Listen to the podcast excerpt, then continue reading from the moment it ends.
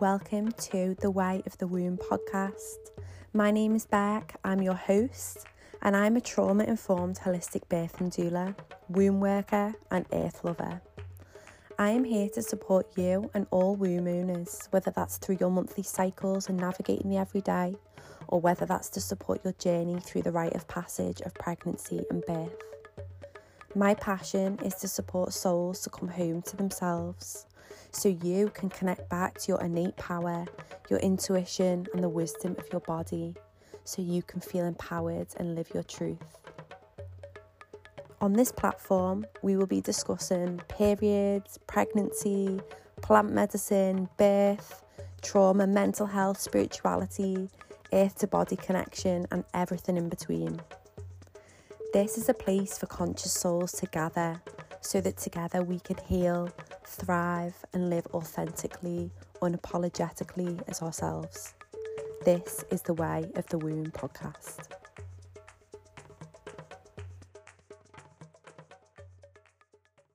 In this podcast, we discuss topics which may be traumatic for people to witness or to listen to. So please bear that in mind before listening to the remaining part of this podcast. Sending lots of love.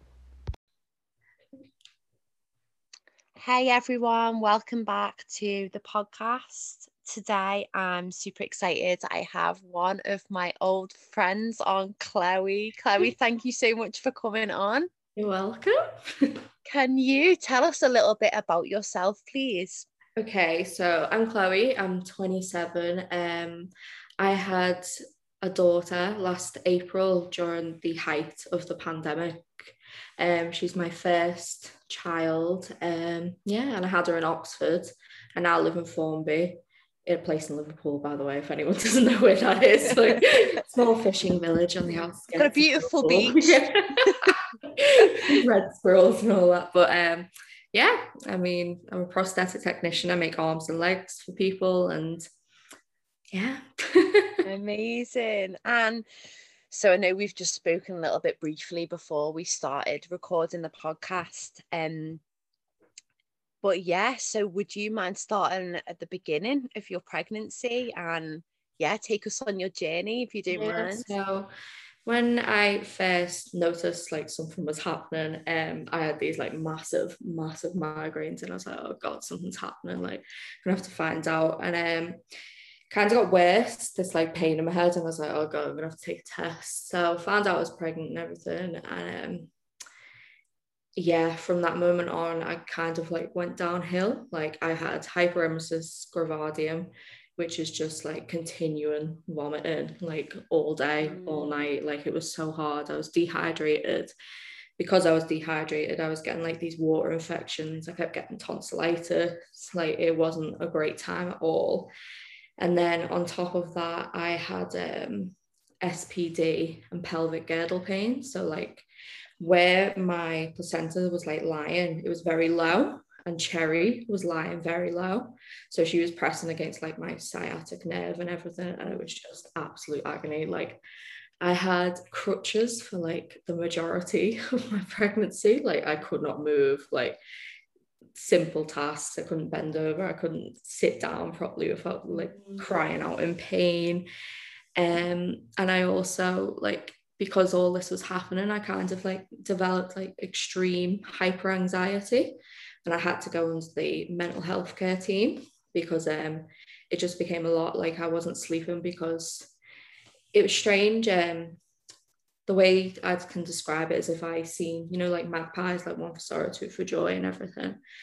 I would, if I seen one before a scan, I'd completely go into a meltdown and think like, this is it, like something's happened to her, or something. This is a sign from like the universe that something's happening to me. Just like very irrational. So the state my state of mind when I was pregnant wasn't fantastic and obviously no sleeping because I'm so scared of like something happening to her it just kind of spiraled out of control so I was like under silver star like help so I had like a therapist and I was speaking to someone and they were helping me through because I chose not to take um tablets for it.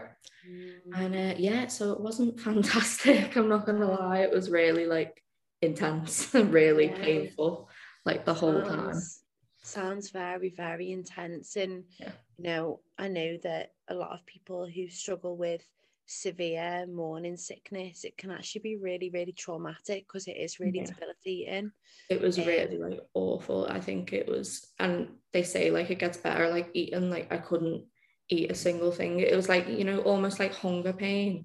And like the smell of like fresh air made me sick. Like I couldn't step outside.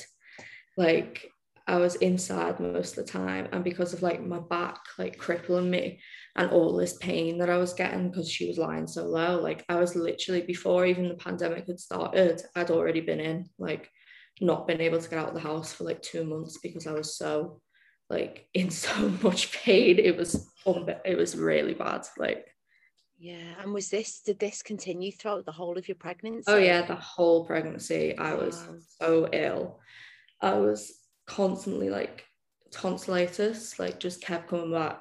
It just wouldn't go mm. away. And they can't give you antibiotics like over and over.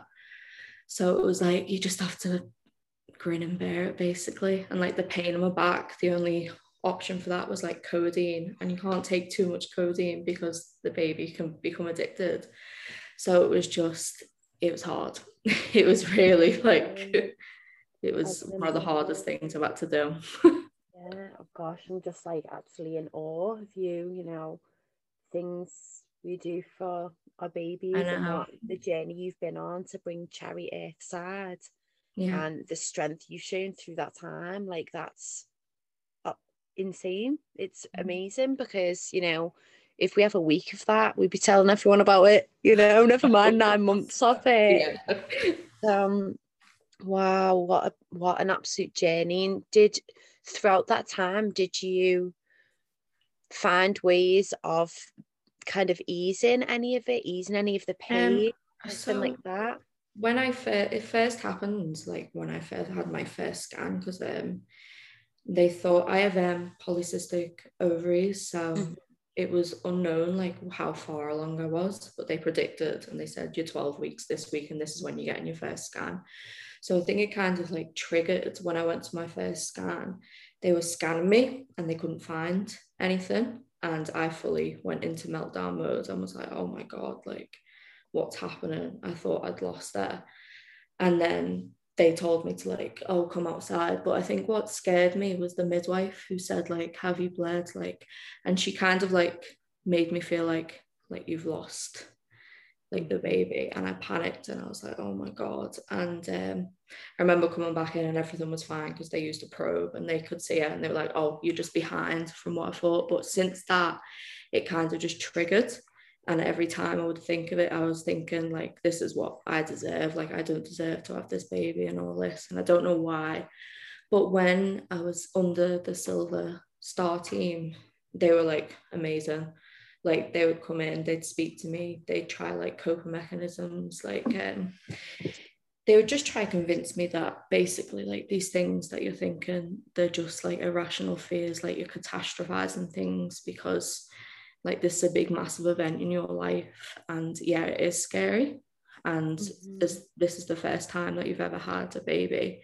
And so it kind of just like comforted me and like talking to my mom and her telling me because she had um, mental health problems as well but talking to her she was like telling me like everything's going to be okay like mm-hmm. this is all just like a state of mind thing and it's funny like when i had cherry it kind of all just went like instantly mm-hmm. like as soon as I had it, all them worries that I had and all them, like if I'd see a news story or something like like catastrophe, I'd link it and be like, something's gonna happen.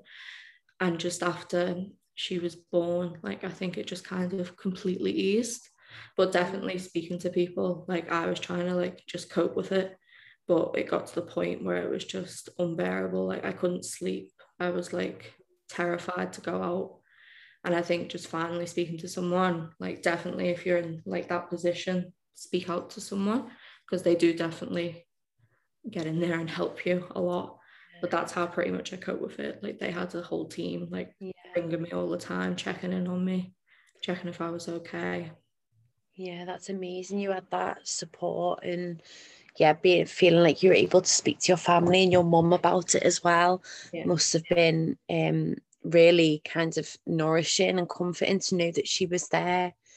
And yeah, it's interesting how you say the wording that was used by the midwife because Yeah, it was almost like she was basically telling me like there's nothing there, like that's it, like you've had um, like a mis it was just not nice the way that she like I'm not like trying to slate them, but it was just very like even my partner was like that was a bit brutal. Like Hmm. she was just like, I need to go to the toilet and then we'll come back and we'll just um we'll double check. Like, but have you bled? And um, are you sure like you've tested? And I was like, Well, yeah. And I was like, and I'm projectile vomiting every day. I was like, there must be something. I was like, this can't be just a coincidence. But I just remember feeling and going in the toilet and like sobbing. And I was just mm. like, I'm gonna go back in and they're gonna tell me that there's nothing there or something's happened. But as soon as like she told me, I like burst out into tears and she was like, Oh, I'm really sorry, I scared you. And I was just like, Oh my god.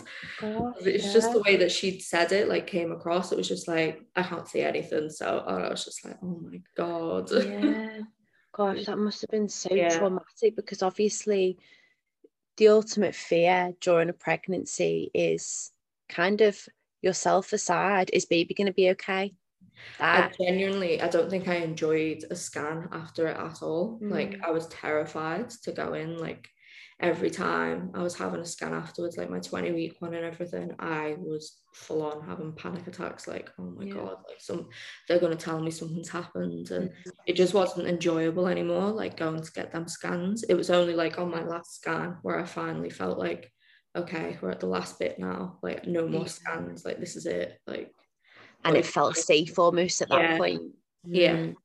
and do you think that interaction and that scenario that happened at your 12 week scan or what they thought was your 12 week scan was a catalyst for the decline in your mental health I think so. I think it really did. Like, it worried me like immensely. And then I went home and was like, obviously, don't do this, but Google. And I just went on and I just was like, I need to stop.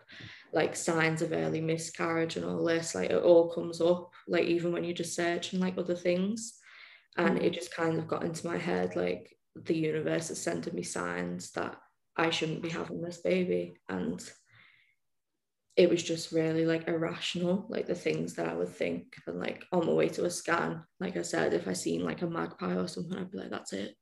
Like I'm gonna Mm. get to the scan and they're gonna say something's gone horribly wrong.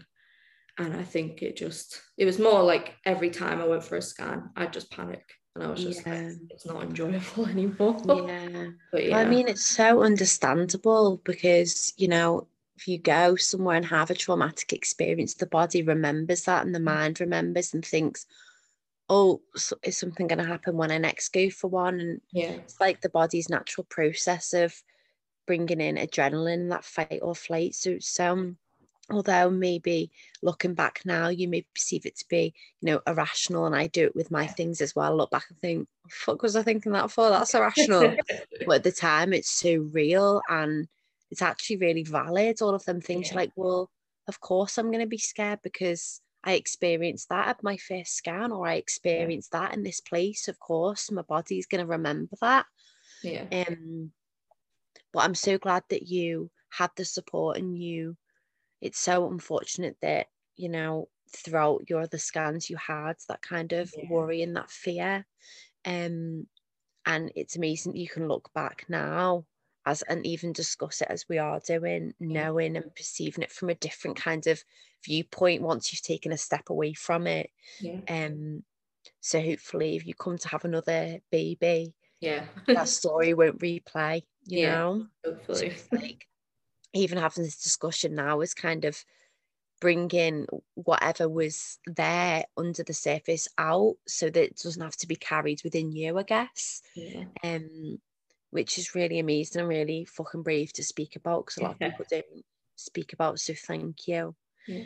um and and so after your last scan um can you take us on the journey or further down the path of So, Mary I went for my last scan and I was very, very lucky that my partner was able to come in with me. And um, when they measured her, um, they said, oh, God, she's like quite big. Like she looks like she's going to be about 10 pounds or something. So there's me panicking again. And I was like, oh my God, I'm about to give birth to a 10 pounder.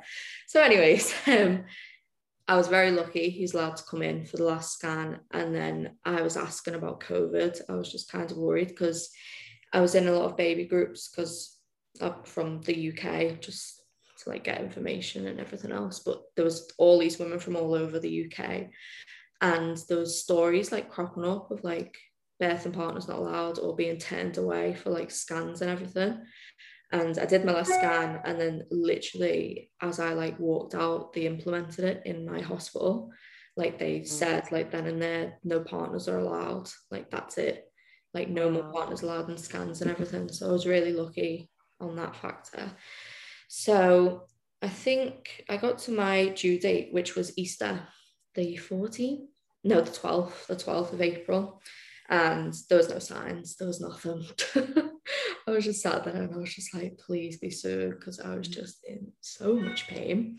And were you still um, being sick at this point oh, as yeah, well? still like it wasn't so much, it wasn't as um like as bad as the start and the second trimester, but I was still like like certain smells, like the smell of bin bags, the smell of soil, and like the smell of like fresh air, I'd vomit. I'd just like, no, I can't cope. it was really like, it was just completely random. But I was still being sick and I still was having these crutches. I couldn't walk anywhere. Like it was just agony, like even getting out of bed. So I was just done. I was like, I'm finished, I'm ready. Yeah. So I was doing everything. Bring her, get to arrive now. Yes. I was doing everything I could. And I was like, please just let it happen. I remember going to the midwife, my last appointment. And um, I was speaking to her and I was like, when will I know like I'm in labor? And she was like, it'll be the most intense pain you've had. She said you won't be able to speak. And I was like, is it just like a period pain, like extreme? And she was like, yeah, like the most extreme period pain that you've ever had. And I was like, all right, okay. So a couple of days passed, and um, I was booked in for a sweep. Um, I think it was like five days overdue. I was meant to have it, and then obviously COVID and everything had happened. It all just got cancelled, and I was literally the day before I was meant to have my sweep. I got a phone call from the midwife, and she was like, "It's all been cancelled. No sweeps, nothing." Said you're only allowed to sweep when you're two weeks over now. Mm-hmm and I was just devastated. and I was just like, oh no.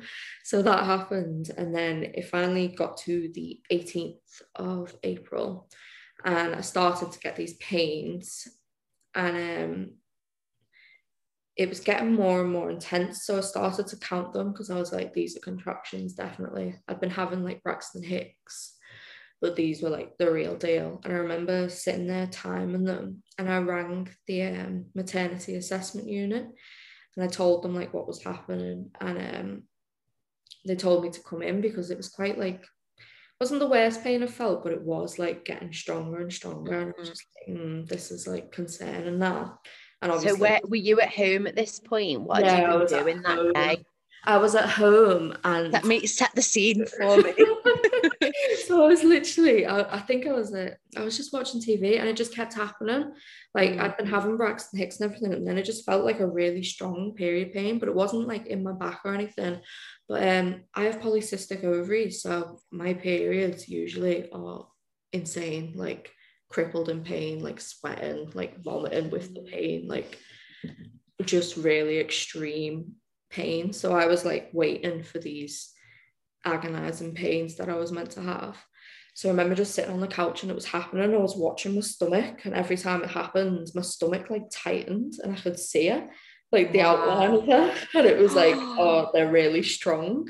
Wow. I remember just looking at them and being like, this must be something. So I went to the maternity assessment unit. Like my mum was convinced, like, this is it. She's like on the phone, like a lunatic, like, go to the hospital now, please. So my brother came and picked me up, took me to the hospital. No one's allowed in with me. I have to go in on my own. So she like checked, she was checking me and um she was like, Do you mind if I check how like dilated you are? This is another thing that happens that wasn't probably great. So she t- asked me and she was like, Have you ever had the sweep before? And I was like, No. And she was like, Oh, it's just like a sweep. Um, it's fine. I'll check you now. But these pains were like getting more and more intense now. Like they were really bad. So, sorry, so, did she say the vaginal examination was like having a sweep? Yeah. Okay, yeah. But I feel it felt like she was digging. Like I'm not. Know, it was so much pain. Like it was really bad. Like I cried out when she did it. It felt like she was like giving me a sweep. Like, mm-hmm. and I, mm-hmm. I remember just being like, stop, stop, stop. And she was like, I can't reach. Like my cervix is like it's like tilted, and like where everything was lying, it's hard to get to.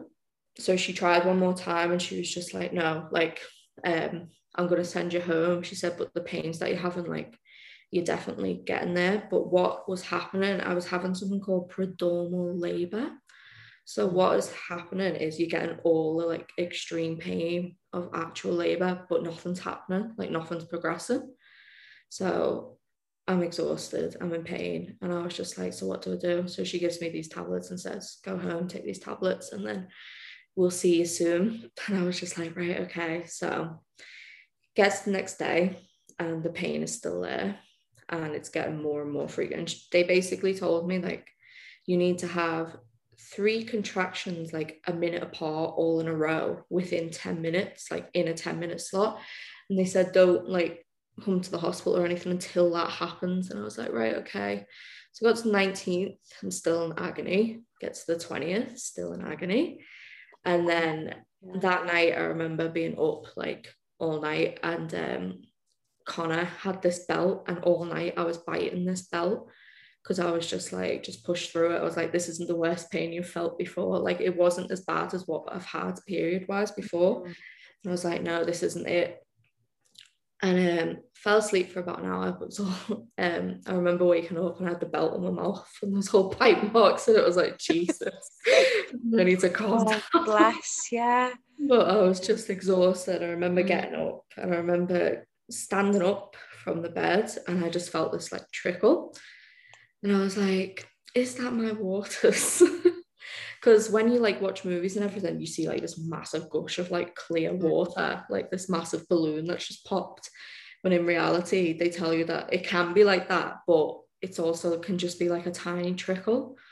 And I remember them saying like it should be like straw colored. And I remember looking and being like, that looks straw colored to me.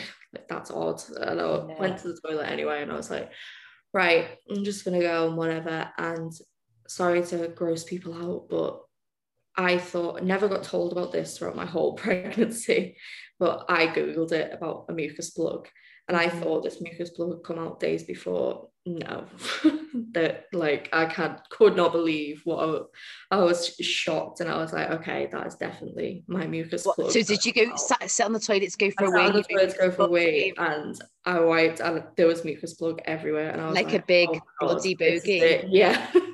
I was like, that's gross, but this is happening now. Yeah. And I was just like, oh my God. And then it just kind of kicked off from there. So it was about 11 in the morning at the after a few hours and after the mucus plug came out. And I remember telling Connor, and I was like, I think that was my mucus plug. I was like, what happened a few days ago was nothing to what this is today. I was like, that must have just been part of it. Mm. And then I told him, I was like, I think my water's broke, but I don't know. Like, I'm not sure because I've had like water infections and everything. Like, I had leaks, like, I'm not gonna lie. like, there was times when like I was in agony and I just, yeah, and yeah. there was times that I before that where I thought my water broke, but I hadn't. And um it was just like a switch went off. And I remember sitting in the chair and I was just looking and I was like, I think this is it. And all of a sudden, like it just started. Like I could feel the pains way more, and it was like painful. Like it was the most, it was like the level of period pains that I get when I have them bad. Mm. And I was sat there and I was going to Connor, I was like, hold on one second, because the contractions weren't matching the times that they told me. So I was trying to hold off as long as I could because I didn't want to get to the hospital and be turned away again. So I was waiting. And then it just got to a point where I was like, okay, I can't speak now because of the pain. Like, you're going to have to call my brother because my brother was all lifted to the um, hospital. So he's making his way down. It's like 25 minute drive. I'm starting to get these contractions like bad. And I can tell that it's happening because I'm like wailing now. Like I sound like an animal. and I'm like mm. deeply grunting, like, oh my God, like this is happening. Like I wouldn't speak to anyone. I wouldn't look at Connor. I was trying to just concentrate and like bite this belt and just be like, just push through it. Like you're fine, you can do it. And I remember ringing my dad to tell like him and my mum was in the background. She was like, move, like got onto FaceTime. She was like, the phone.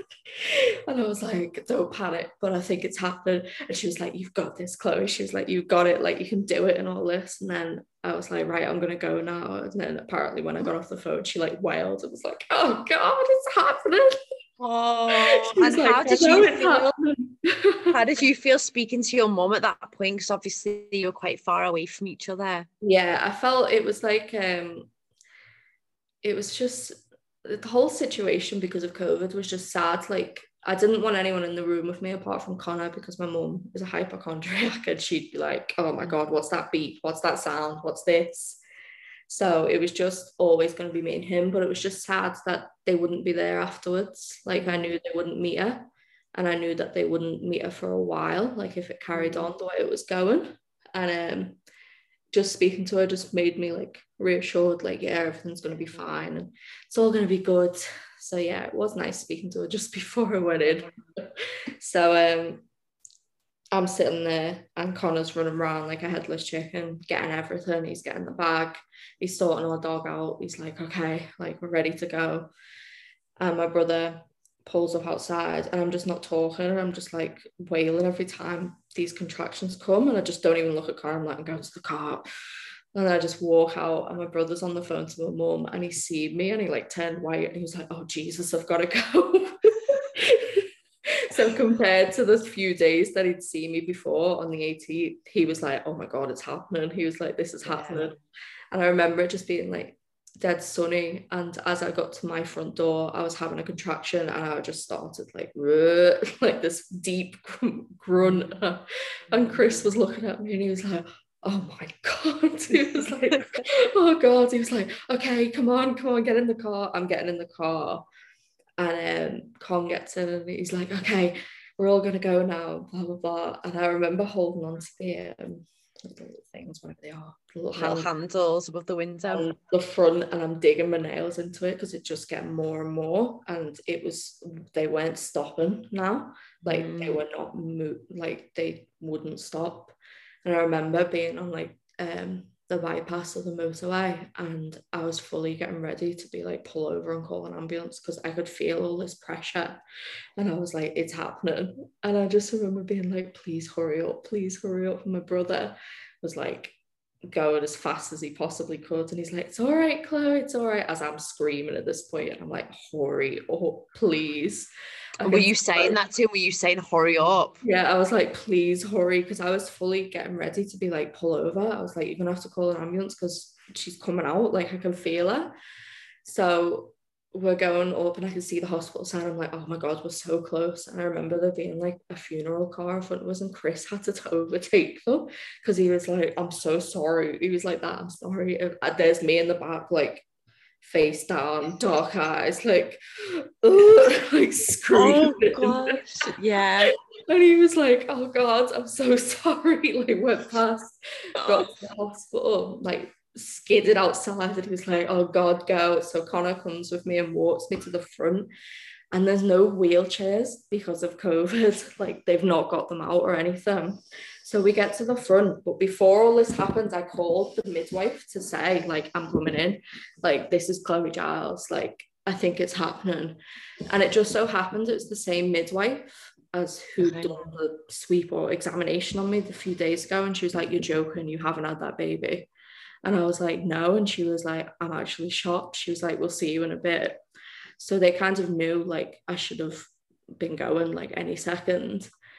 So as I got to the door, like Connor's ringing this buzzer because they've locked everything off. Like you can't just walk into the labour ward now. And if yeah. you have to go to maternity assessment, you can't go on the labour wards. So he's buzzing and someone finally answers and he's like, it's Chloe Giles, like she's in labour.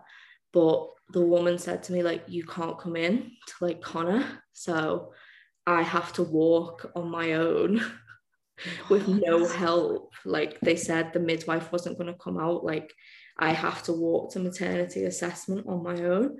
And it's not like some short, like it's just there. Like it's a long, like three or four corridors. So I was like, right, okay. I remember just waddling in, like crying in pain and being like, oh my God, like this can't be happening. There's no wheelchairs, there's no one around. I remember like getting to the last corridor and there was a nurse who see me and she was like, I'm sorry, like this is barbaric. She was like, I can't let you walk. Because she could see I was like grabbing onto like anything and like having contractions, like screaming out. So I remember seeing the doors for the maternity assessment and the nurse who was now helping me like ran through and was like, like she's having a baby like now. And um, I could see them all running around. They're all getting their PPE on and um, they're running through. But um, I walked into the maternity assessment and in the maternity assessment, it's everyone at different stages of the pregnancy. So there's women who have just found out they're pregnant now. It was never like that before. It was all separate. But because mm-hmm. of mm. COVID, we all have to go to this one centre. So I probably traumatized a lot of other pregnant women. I just remember walking in, there was these two cleaners, two men, and um, I flung like my notes at the woman at the desk, and I just remember holding on to the side and just screaming. And I was like, "Oh my god!" I was like, "Make it stop!" I was like, "Make oh, it stop!" All these women in the waiting room are like, "Oh my god!" Like they're like shocked. They're just like, "What is happening?" I'm like, "Yeah, but oh my gosh, how traumatic!" Like, I don't want to say the word traumatic, but yeah it is traumatic what you it really was like quite bad like i couldn't believe like they were making me Shocking. walk in on my own and i was just like can you get a wheelchair? And they were like no we're not giving wheelchairs. And i was like you are joking. I was like i can literally feel pressure. I was like it feels like she's coming out. I think they just didn't believe me you know when you're like a first time mom and they're just they kind of like not brush you off, but because you've never give birth, they're kind of like, oh, they're just exaggerating. Like, I don't know what they're talking about, but I could feel her. And I was just like, I can't walk because I've got this SPD and this um this pelvic girdle pain, like severe. I couldn't like walk with the crutches because it's that much pain, like to use them because everything's moving. And I just remember being like, this, this can't be happening. Like, come on, like someone come and get me. But no one did. And it just so happened that that nurse see me and she was like, I'm sorry, I can't let you walk like that on your own. Cause I was literally like clawing at the walls, like, please, someone just come and help me walk down the corridor. Yeah, God, oh God so Chloe. I'm so sorry that had to be yeah. your experience. That's awful. And I'd hate to think how many how many people's experience have been similar um, through kind of the cut downs and everything that's been going on this yeah. past year. It's um, shocking. It's so yeah. shocking. You know, no one deserves to be treated like that, especially in such a vulnerable space. Like, yeah. you know, throughout pregnancy, it's such a vulnerable journey anyway. So to then about to go through the actual journey of childbirth without yeah. kind of your loved ones there or your support there it's awful. Yeah. It's really, really awful. Yeah. It was um, bad. And I felt sorry for like the women who were in the waiting room, mm. especially the ones who just found out or the ones who were like getting checked and everything. Like usually if you're late on, you're in a different like ward completely yeah. to them women. And obviously them seeing me like clawing at a wall, screaming because it's like intense now and I'm ready like it must have scared them as well. Mm. they must have been mm. like, oh my god, they're just shocked. Yeah.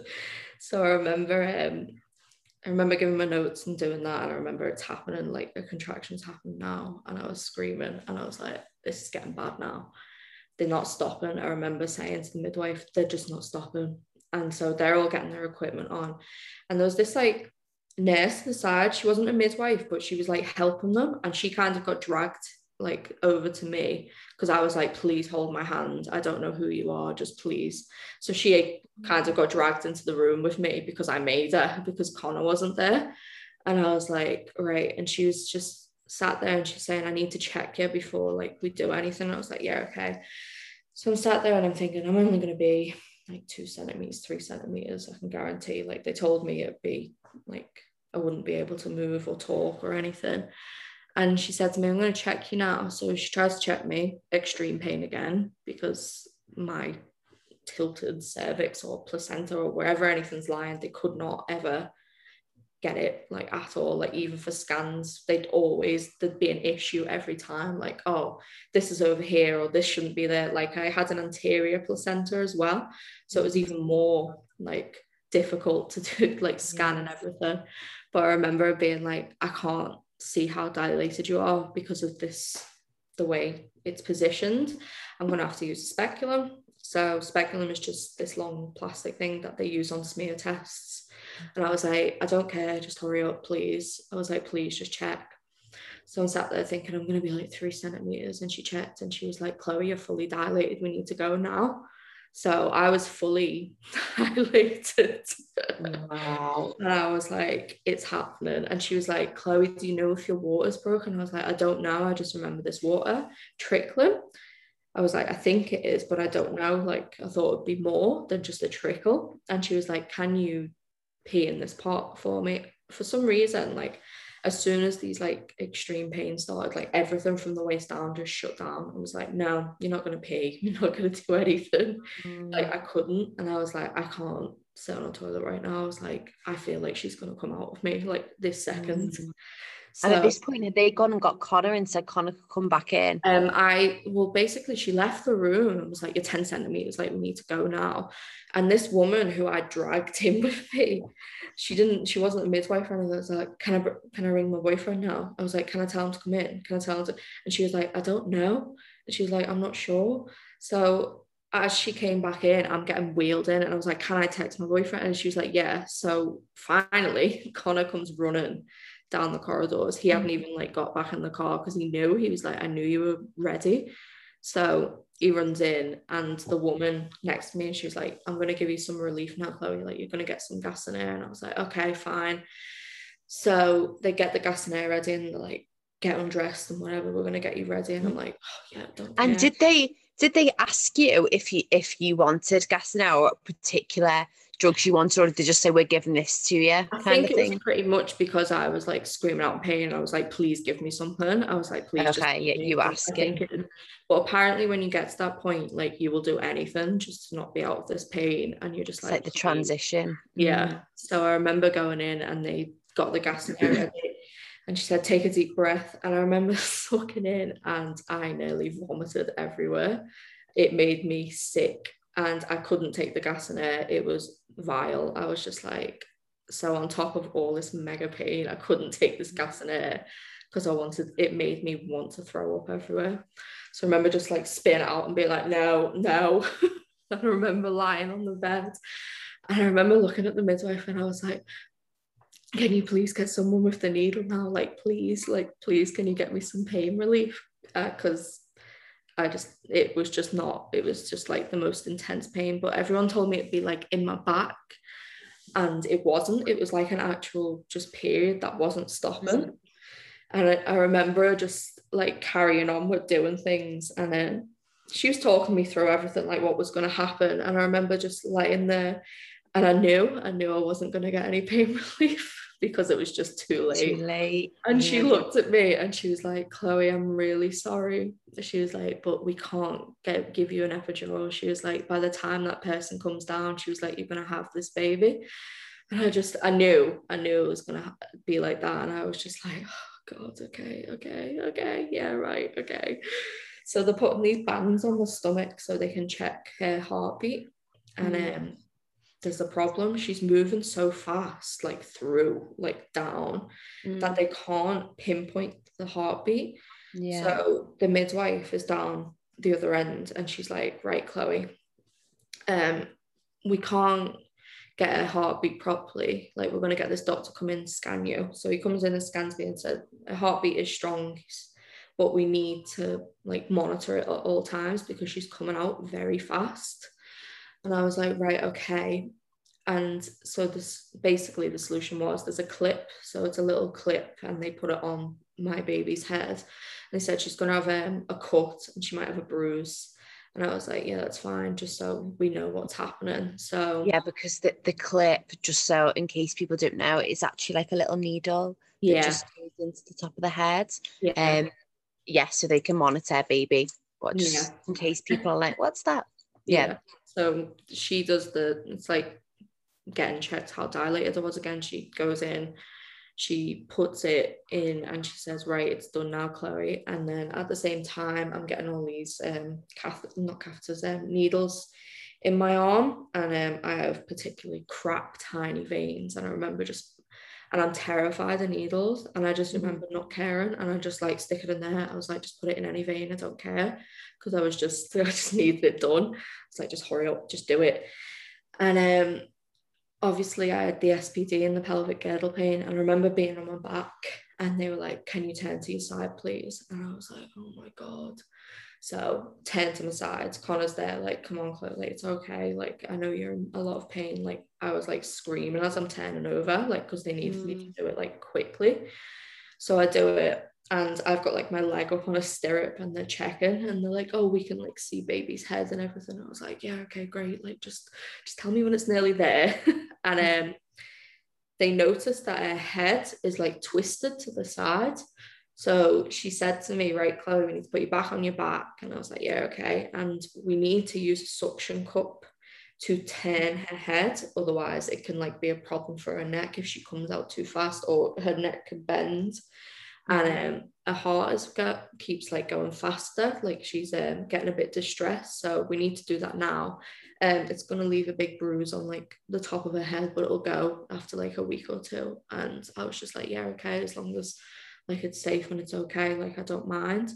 So she does it and I don't really feel it at all. Like she's just like okay I'm doing it now. And I was like right okay. And she says right it's done. She's in like the perfect position and whatever. So I'm starting to feel like pressure and everything, and I can feel like warm, like down there, and they're putting like a hot cloth on me, Mhm. like to get ready.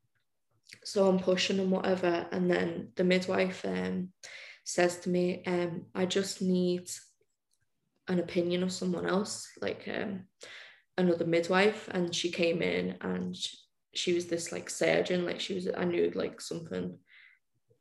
Not that it wasn't right they kept me really calm and they were like i just need to speak to someone about something. So i remember this other midwife coming in and she was welsh and she came next to me but she was with the surgeon. The surgeon was from australia i remember her accent and um, she was like so what do we like? Because i'm sat the bed and my legs are up and they're looking and they're like what do you think like this situation?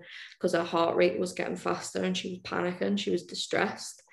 And the Australian was like looking at me and the midwife they're like talking. And I was like what's going on And and then at that point, did they kind of, when they came into the room, did they kind of introduce themselves to you? Did yeah they yeah they did to be fair like the? Australian woman and the Welsh one I can't remember the names but I'll call them Nessa and Sheila That seems good enough. so Nessa comes next to me and she's like, right, Chloe. But it was confusing because I'm trying to take gas and air, even though it's making me sick. I was just like, just anything, just anything to just make me feel Mm. relief. So I'm trying to do it. And she's saying, don't do the gas and air until you have a contraction. And I was like, well, I'm constantly having a contraction. It's like, they're not Mm. stopping. I was like, so I'm doing it. And she's like, oh no. Like, and then there was one point I was like, you know when you're in pain and you're trying to get away from it i was like pushing myself up out the bed i was like oh my god like something like for some reason this one was like really intense and i remember her just looking at me and she's like chloe like look at me she was like you can do it like just stay calm and she was really nice like she really did calm me like she was kind of Mm. like she was stern but she was like "You- you're all right like you're fine because i panicked i thought like something was wrong and i remember the um the surgeon was at the back and she was like, No, I think she can do this. She was like, She can definitely do it. But I remember the midwife who was down by the end, by my end, she was like, Right, Chloe, here's like what's going to happen. She was like, Cherry's like heartbeat is going very rapid. She was like, She's distressed. Now, in the next few pushes, like she needs to come out. Said if she doesn't, like we're going to use forceps. And um forceps was one of like my massive fears throughout the whole pregnancy like it's one thing i did not want to happen like i would the whole time like if anyone asked me a birth plan i was like well I, I didn't really have a birth plan. I was just like, whatever happens, happens. Like it doesn't Mhm. ever go to plan anyway. But I do specifically remember saying, please no forceps if you can help it. I don't know why, they just scared me, like the Mhm. size of them. And I was just, I remember looking at them and being like, there's no way I'm having them forceps. There's no way.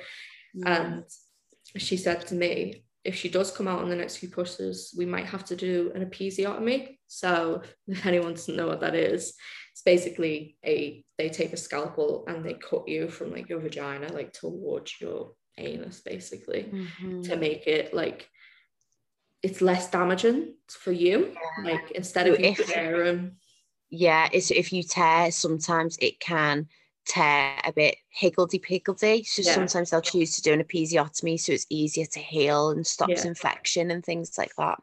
yeah so i knew that was going to happen next and um i remember her asking like oh when's the last time you went to the toilet chloe? And i was like i don't know. I was like i can't remember.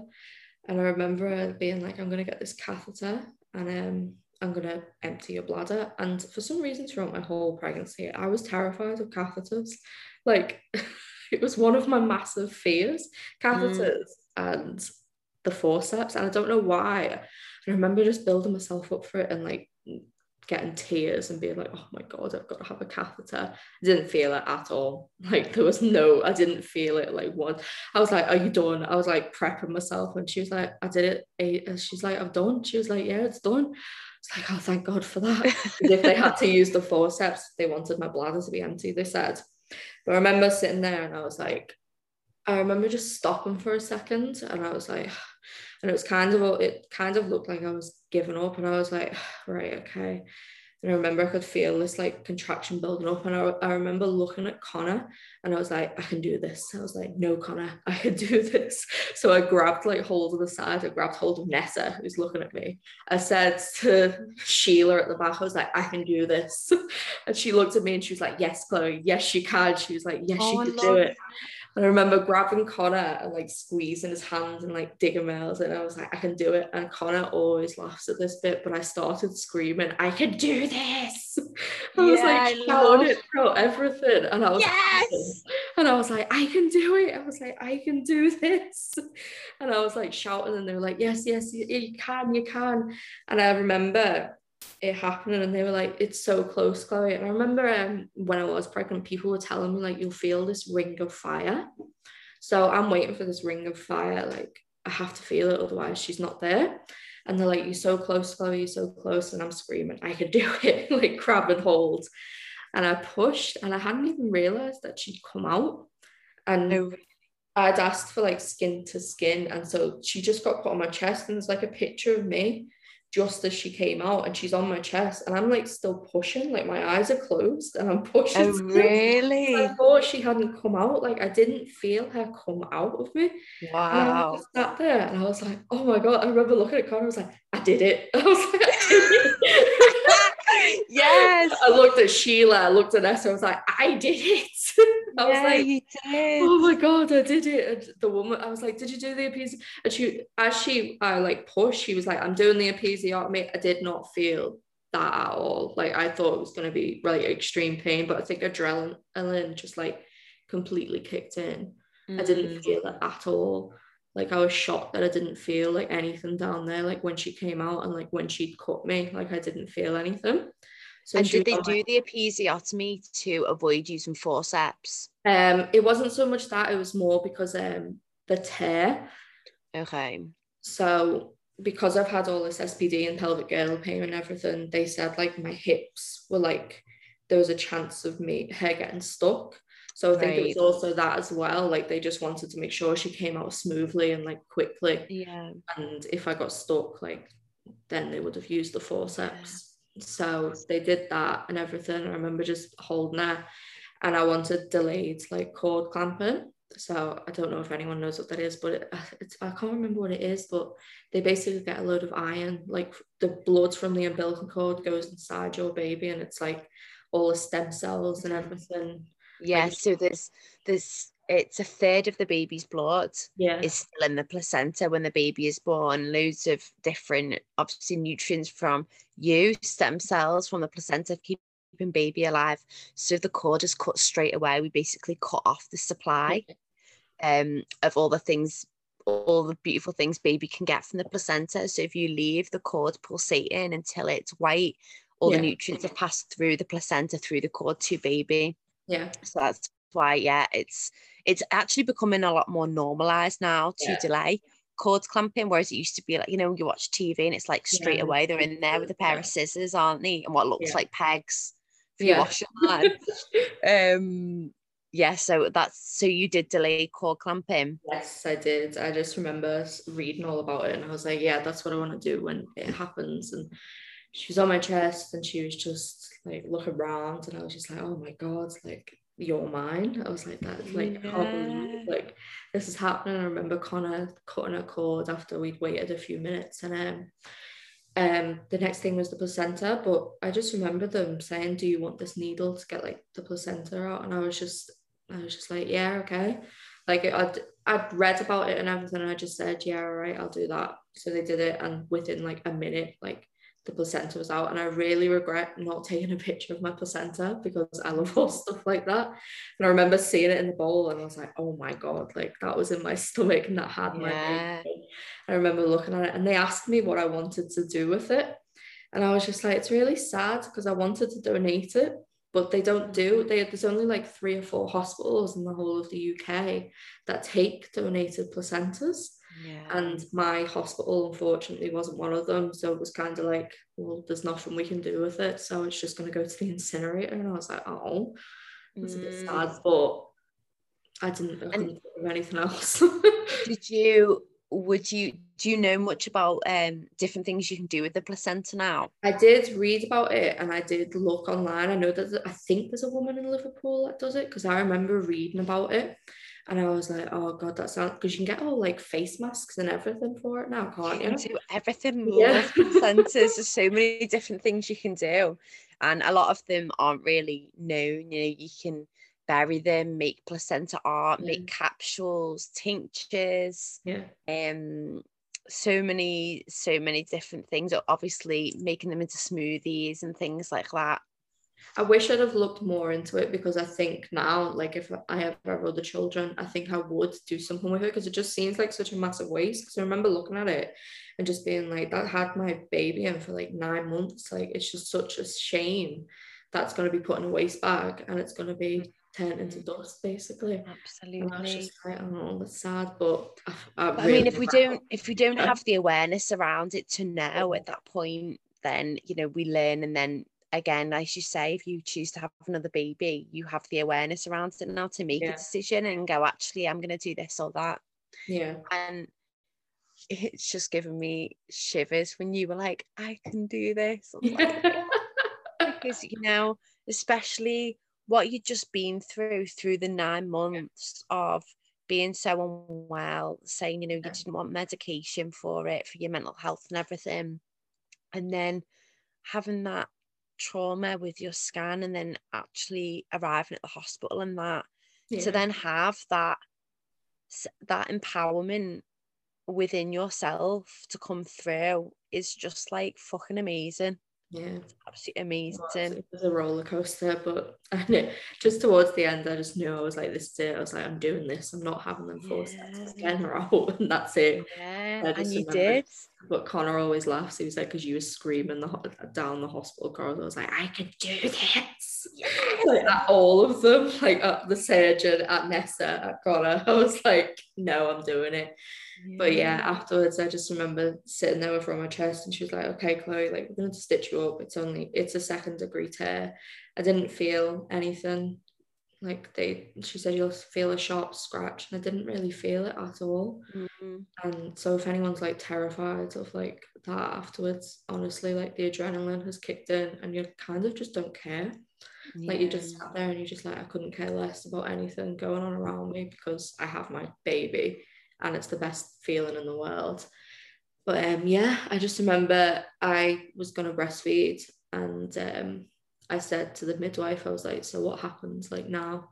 And she was like, well, because it went like smoothly, she was like, you can leave. She was like, as long as you like eat, get a shower, um, go to the toilet, and she latches on, like you can leave. And I just remember sitting there and being like, okay. But it was kind they weren't forcing me to leave, but it was kind of like this was the height of the first pandemic. Like this was like the peak. Yeah. And no one knew like what we know now. And everyone was panicking. So I think they were kind of saying, like, just leave, leave as quick as you can, like from this hospital. Don't take the risk and basically just go. So I remember just being like, right, order some food quickly, get it in.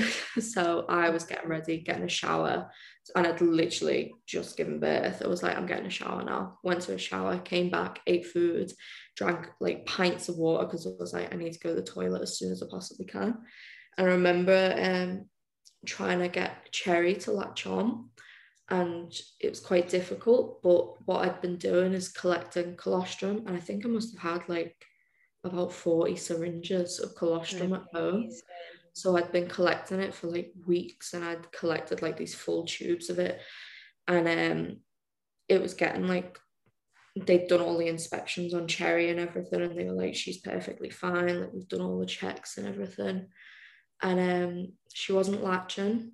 And the midwife said to me, she said, How many vials of like colostrum? And I said like 40 like if not more i was like collecting it for a while and she said well we're happy to let you go without a latching on because you've collected so much which i wish they'd have mm-hmm. let me but they told me like you'd have to stay overnight to see someone and i was just like i'd rather go home now because i feel like scared because mm-hmm. it's kind of like you should go home like we think you should go home but from for about eight months, I basically had to pump to feed Cherry instead of like her latching on and everything, which wasn't bad, but it was just like I wish there was more like lactation consultants and everything at the time. Like it's just sad that it all got cut and everything. Like there was no one there to teach me like how this is how a baby latches on and this is normal and whatever. But yeah, um, they said I could go, and literally four hours after I'd had her, that was it. They said, here's some um, needles. There was 10 injections that I had to do every night of um, to make sure I didn't have blood clots. And again, I'm terrified of needles, but I was just like, I'm just gonna do it because I don't yeah. want to be back here. And four hours later, I was home with her. And that was it. Like it was done. Yeah. Wow. And yeah. with the breastfeeding support, did you have any support in the coming days no, or weeks at all? Not at all. So everything got cancelled, like absolutely everything. I remember sitting there and oh yeah, I forgot to say, when I stood up after I'd given birth, all that pain from SPD, pelvic pain disappeared. It was like wow, magic. Like, like I was walking on a cloud. I was like, oh my god. but it was fantastic. But I remember going home and I stared at her all night. I didn't sleep because I was like, oh my god, like I don't know what to do. Like, and um I remember it being like three days after, and I hadn't had like a call or anything from anyone. And I was just like, hmm, bit strange. And then I finally got a call like on day five, and they were like, oh, like we've heard you've had your baby. Um, we're gonna send a midwife out to weigh her. And um, yeah, that was it basically. So they came out and they weighed her, and she asked how I was, and I remember crying to her because like because all your hormones are just like rife. Mm. I remember still having like anxiety, and the next worry was like SIDS and everything. And I was mm. panicking, like I was staying up all night, like watching her sleep because I was terrified. And um she couldn't even like hug me and say everything's like gonna be okay. She was like, I'm really sorry. She was like, I would hug you usually and like tell you that it's gonna be okay. And like this worry goes through every mum's mind when they first bring home their baby. She said, but I can't and it was kind it was just so sad like that situation. And then after that and they weighed her she'd like only dropped like a little amount of weight and they were happy with that. They were like oh so she's feeding well like she is going to be putting on weight. And then I think it was a few days later they weighed her again and she put on more weight. And then that was it. That's the last time I seen a midwife a health visitor. I didn't see anyone. Like I was left to it. Like even my stitches like I thought I would have to see a doctor or something. And no, I didn't see anyone until Cherry had her first needles. And the doctor like quickly brushed over everything and was like, Is she okay? Is she feeling? Yeah, yeah. Any concerns? No. They like didn't ask like how my stitches were or anything. And I remember just sitting there and I didn't have any complaints. Like I knew I was healing well, like I was fine. But mm. when I mm. came out afterwards, I was like, how strange that no one has checked in to see, especially since I was on the mental health like team. Yeah, like they were getting in touch, like the only time that they asked me about it was when I was at the doctor's with Cherry for her first needles. And that was at like three months when she was three months old. And um, I remember speaking to Connor and he was just like, Has no one asked you like if you're okay? And I was like, Luckily I am. Because if I wasn't, like, imagine if I was like severely like unwell right now. Like if I didn't have mm. Connor, I don't know how I would have coped. But it was just really like bad like the whole covid thing like has just stopped everything mm-hmm. and it was just mm-hmm. really sad and i was just like oh she's not seeing like anyone like i we didn't move from like our house at all because they were saying like stay in don't go out yeah like, especially with like a newborn and they didn't know how it affects like newborns or anything so no one from my family apart from chris had met her and it was just it was very lonely like yeah like it's hard as well like Connor's like my best friend, but living with each other all day, every day, and like being furloughed, both of us, like constantly with each other with a screaming baby. And half the time you don't know what's wrong with them. Like it does get hard and it does get lonely. And it's always nice to like have your mum be like, oh, like I'll take them or I'll do this or you have sleep. Like it was just me and him for I think, well, until I moved here basically. So it's been mm. us, just me and him, looking after her, taking care of everything for that mm. whole time. Like we didn't really have anyone around us. Like there was wow. no baby classes or anything. No. She's like wow. not the baby. What a journey. And you know, I'd like to think that a lot of things would have been different if the COVID thing hadn't have happened. But, you know, yeah, as you said, thank goodness that you were in a good place mentally afterwards. Like, even after everything you've been through, where potentially you could have been potentially in a worse off position. Yeah. You know? Um God and the strength of coming through that is just amazing. Literally so in awe. And unfortunately it's something that, you know, obviously I wish you didn't have to have gone through. Yeah. But yeah, it's just so nice that, you know, you are back home and having that support now. But it would have been so nice to have it at that time, I imagine. No, it's sad because like literally no one like even held her, like no one got to see her at a newborn stage. You know, when you like you want to go out and you want to go for a walk and like show her off to everyone. Like we didn't get to do that at all. Like she met like no one. Like mm no one and it was just it was it was just, just sad wasn't it like yeah. didn't know what we do now knew now like obviously it's still like rife and everything but it I feel like it's eased a lot more like I do feel like pregnant women like have it not a bit better but they've um they've eased it to make it easier for pregnant women now mm. like ugh, I don't know I mean the scans and everything I've, I've heard people they're getting reintroduced and like you're allowed to bring your partner in now and everything. I think in some hospitals. I but think in some, so all yeah. the hospitals have different policies. But it's just weird that they all have different policies. Like I think it should be like if you live with that person, and what difference would it make if they come into the hospital halfway through you giving birth or not? Like I feel sorry for people who've had to have inductions and everything, who've had to sit in on their own, like not knowing what's going on yeah. and like having to do that on their own. Like I was, I consider myself, it's weird. I feel lucky because I was ready to go. Like I was 10 centimeters, mm-hmm. she was coming out. Like I was, Connor could come in straight away.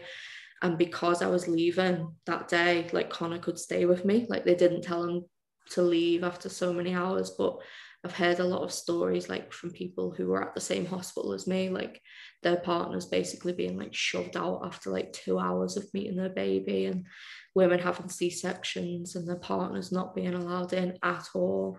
And it's just, I find it, it's just strange, isn't it? Like imagine having a C-section and you, they tell you to take it easy and like not lift the baby as much and you've been left alone in this hospital. Yeah. Like uh, it's just mad. It's madness. Like I know they're trying to keep everyone safe, but yeah, just- and I think just with the birth world though as well, I know, yeah, as you say, they are trying to keep people safe in lots of different ways. However, the circumstances of birth can affect the mental health of potentially three, if you're having a single baby, you know, yeah, um, parents and child. Yeah. Um, for their their journey with birth it's one of the biggest things that you go through. You know it's a rite of passage. It's complete you know change. It's a rebirth for yourself and obviously the birth of the baby. And that's the baby's story. It's the start of their life that story. Yeah. and i think that's not taken into consideration just the magnitude of how the circumstances around birth can affect and impact mm. lives actually. So yeah it's it's really really made me feel really emotional actually hearing your story and just really sad about what is happening in the birthing world and how it really needs to be spoken about. So thank you so much for sharing. And now it's quite a vulnerable story to share. So I really appreciate it. No, I love telling everyone about it. Although I, I do look back and I think, wow, like what the hell was going on? But um, mm. I consider myself like one of the lucky ones. Like I know you're saying, like it, it was like when I think about it, like barbaric, like what they did. Like they left me for them days, knowing full well I was like in labor, like in agony. But they wanted me to be at a certain point. They wanted me to be past five centimeters, basically. They knew like I wasn't, but to leave me like in pain and then to make me walk all them corridors on my own and everything else. And I, I just found it mad. Uh, like now I do when I think of it. And when I spoke to my mum about it, my mum was saying like that was really like bad what happened. Like I have no faults to be fair. Like the people who when I did give birth, like they were amazing. I was calm throughout the whole thing and so it was of like they at no point did I think something's wrong, like something's yeah. happening. But just the things leading up to it, like the cancelling of the sweep and everything, like it just put me down even more. And I just felt like defeated. And then everything being cancelled, like all these baby groups and everything cancelled um, lactation support, cancelled everything. And then to do that at the end, I was just, when I look back, it was really bad. Yeah. It was bad, but I understand because everyone was terrified. But yeah. but you know, like it's still valid for you to, you know, that period, how you say you want to go off and show your newborn, yeah. allow your family or friends to come in and meet baby and yeah, the moments that maybe you would have had at some point if the pandemic hadn't have been happening or if circumstances have been different. And I know there's, you know, no point in looking back, but you're allowed to grieve for that because yeah. you're allowed to grieve. I feel like I definitely did not have like a normal experience. Like people were like baby shower, like baby shower. I've never been interested in parties or anything like that. I'm not really like that. But I do feel sad that I didn't get to see my family before I had her and like mm-hmm. celebrate that I was having a baby and like, oh, look, like um having this baby, let's all get together. Like I didn't get to do that. I didn't get to like have my mum round or my dad round. Like Cherry has not met Connor's side of the family yet. They're all in London and mm. she's still yet to meet them. Like she's a year old next year and she's mm. not met like hardly any of them. Like mm. it's really mm. sad, but it's just I suppose because she's my first, I don't know any different, and I supp- mm. I'm hoping next time it will have changed and I'll be able to. I'm sure it will have done. Yeah. I'm yeah. sure it will have done, and if you know. If you were to look back, and I know obviously we couldn't change anything about the pandemic, but if if there was one thing you knew or you wish you'd been aware of going into your birth, what would it have been? Oh God, like it sounds so like cliche, but just like listening to everyone. Everyone used to tell me like just listen to the midwife and you'll be fine. But honestly, like the midwife who was next to me was such like a calming woman like she I can't like thank her enough for mm. the way like it sounds like she was telling me off, but she wasn't. She was just like, look at me. She was like, you're going to be fine, everything. And I think if you just listen and if you just try, it's easier said than done, but try just breathe and just let everything happen. Like, mm. don't think the worst of things like I used to. Like, like surrender to it. Yeah, like just let it happen. And whatever's going to happen, it's going to happen because I think I just in my mind I was just like whatever needs to happen from this point like I don't well I do care but I don't care like mm-hmm. I'm not gonna mm. panic I'm gonna stay calm for the sake of hair and I'm just gonna let this all play out the way it should and it did and it was fine and it was perfect mm-hmm. and the midwives were amazing and especially and as well like Connor like he was like listen to your partner speak to him if you're concerned. Yeah. if you're scared to like say something to like a midwife or like I remember being at one point and I was like my lips are so like I'd bitten my lips because I was in pain. I remember turning to Connor I was like my lips are so dry and he was like, he's like, one second. And he like said out loud and was like, Do you have any Vaseline for her lips? And they're like, Yeah, of course. Like, I'll go get it. Oh. So like speak to your partner, like they can help too. Like it's not just like mm. they just have to sit next to you and be like, Oh God, like she's in pain. I'll hold her hand. Like yeah. they can get involved a lot more. Like yeah which is crazy. Like, definitely speak to your partner more if you're just yeah worried and scared to say anything. Or like, I remember when they were turning me on my side, like it was agony. And I said to Connor, I was like, I can't turn anymore. And he said, like, to the midwife, she can't turn anymore. Like, she's in too much pain. Like, it's agony. Like, can we please just keep her in one position now? And they did. They listened because I was too like mm-hmm. scared to say anything and trying to concentrate on anything else. Mm-hmm. Yeah. He was being your doula. Yeah. I love it. But yeah, he was just he was very supportive. He was very yeah, he was calm. He just stayed yeah, very level headed. Lovely. it was great. That. And so if you had one piece of advice for a first time mother or father, what would it be? Oh God. Um, sleep when anyone. In fact, you know what? Take the help when you want, like when you can. Like, don't think that you have to do it all. Like the amount of times I've said no, like I'm fine, I can do it, and then I just burn out and would just tie myself out, and there'd be cherry crying, I'd be crying.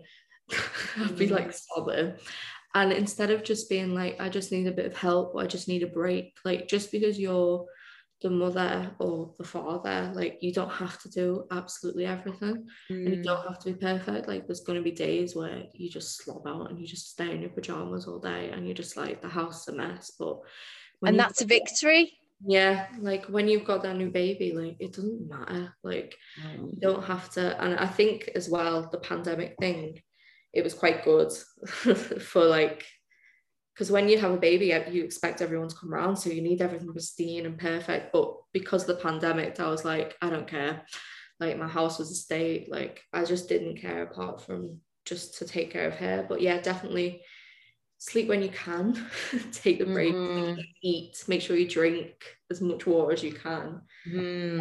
and talk to one another don't keep it all in try to speak to each other at all times and communicate because I don't think if me and Connor like spoke as much as we did and if I say to Connor like I need a break like I need a couple of hours like he would happily be like of course like you're doing everything just calm down stop burning yourself out. Mm-hmm. I think just listen to each other speak when you're feeling certain ways. Like there were certainly times when I was upset and I was scared and I was having anxiety and thinking about things and being like, oh my God, like something's going to happen. And I would speak to him instead of letting it fester and like yeah. me going to bed crying and being up all night again.